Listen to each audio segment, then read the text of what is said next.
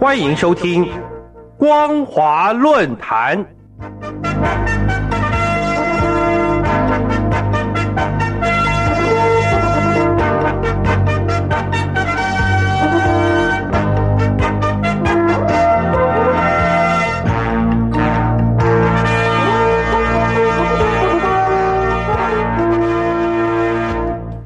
各位听众朋友们，大家晚安，欢迎收听本节的光华论坛，我是张宁。今天要和大家讨论的主题是花好月圆庆中秋。大家都知道，九月二十一号是农历八月十五中秋节。按照中国的传统习俗，在这一天，远游他乡的人们都会尽可能回到家里，和家人团圆。一起赏月来共度佳节。所谓“月到中秋分外明”，在这个阖家团圆的日子里，要是因故滞留在外，不但让人容易升起怀乡之情，而且啊，眼看着别人团聚一堂，也会有每逢佳节倍思亲的感受哦。如同中国传统的民俗节日。中秋节也是在农业社会的生活中逐渐形成的。农历八月十五，正是秋收过后，不冷也不热，月圆天清的气候。在以农立国的古代，人们经常辛勤的耕作，将成熟的农作物收成之后呢，都会举行庆祝活动，来好好的犒赏自己。而农历八月十五。是仲秋最正宗的一日，那天晚上的月亮也会最圆、最美、最漂亮，更是一家人团聚庆祝好收成的日子。相传至今，回家团圆已经成为中秋八月十五的习俗了。而中秋节的起源，最早的记载出现在《礼记》，但是一直到唐代才有中秋节令的记事哦。而以农历八月十五为中秋节，则是在《宋史太宗纪》才正式来登录。不过呢，中秋节在民间受到普遍的重视，却是在明朝以后的事哦。因为元末明初的时候啊，朱元璋以驱逐鞑子为号召，散布中秋吃月饼可以免除瘟疫这个流言，并且啊，在馅饼里面放了纸条。作为起兵的信号，趁中秋夜晚，蒙古人在宴饮醉倒的时候啊，一举推翻了元朝，登基建国。后来啊，明太祖朱元璋为了纪念开国，就以吃月饼为中秋节的习俗，这就是中秋月饼的由来哦。尽管这样，中秋赏月的习俗却早在魏晋南北朝的时代就有喽。传说中，秋夜正是月亮女神的生日。在中国神话中，嫦娥奔月的故事流传最广，几乎是家喻户晓。根据《汉书》中《天文志》的记载，嫦娥偷了丈夫后羿向西天王母娘娘求得的长生不老药之后呢，就飘上月宫躲起来了。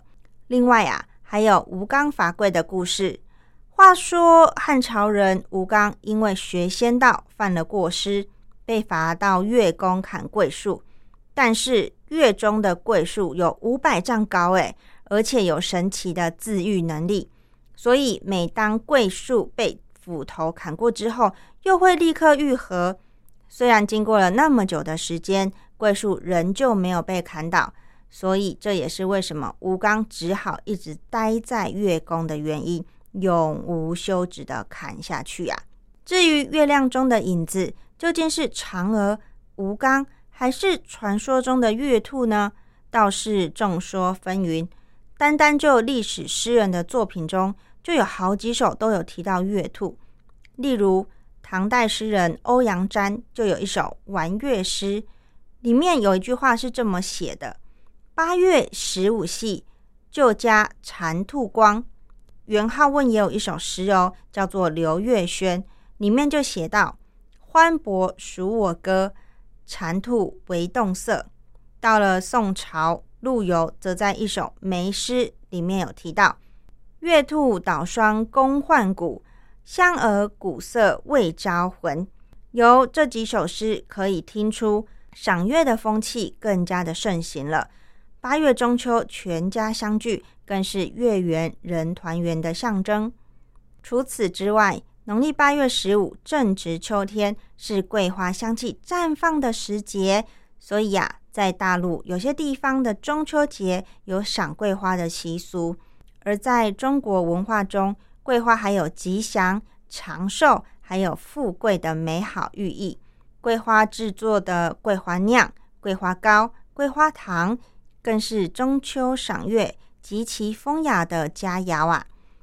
农历八月十五也是一年中涨潮的时刻，在浙江就有钱塘观潮的风俗，人在岸边看着天上一轮明月，倒映在波涛汹涌的江潮。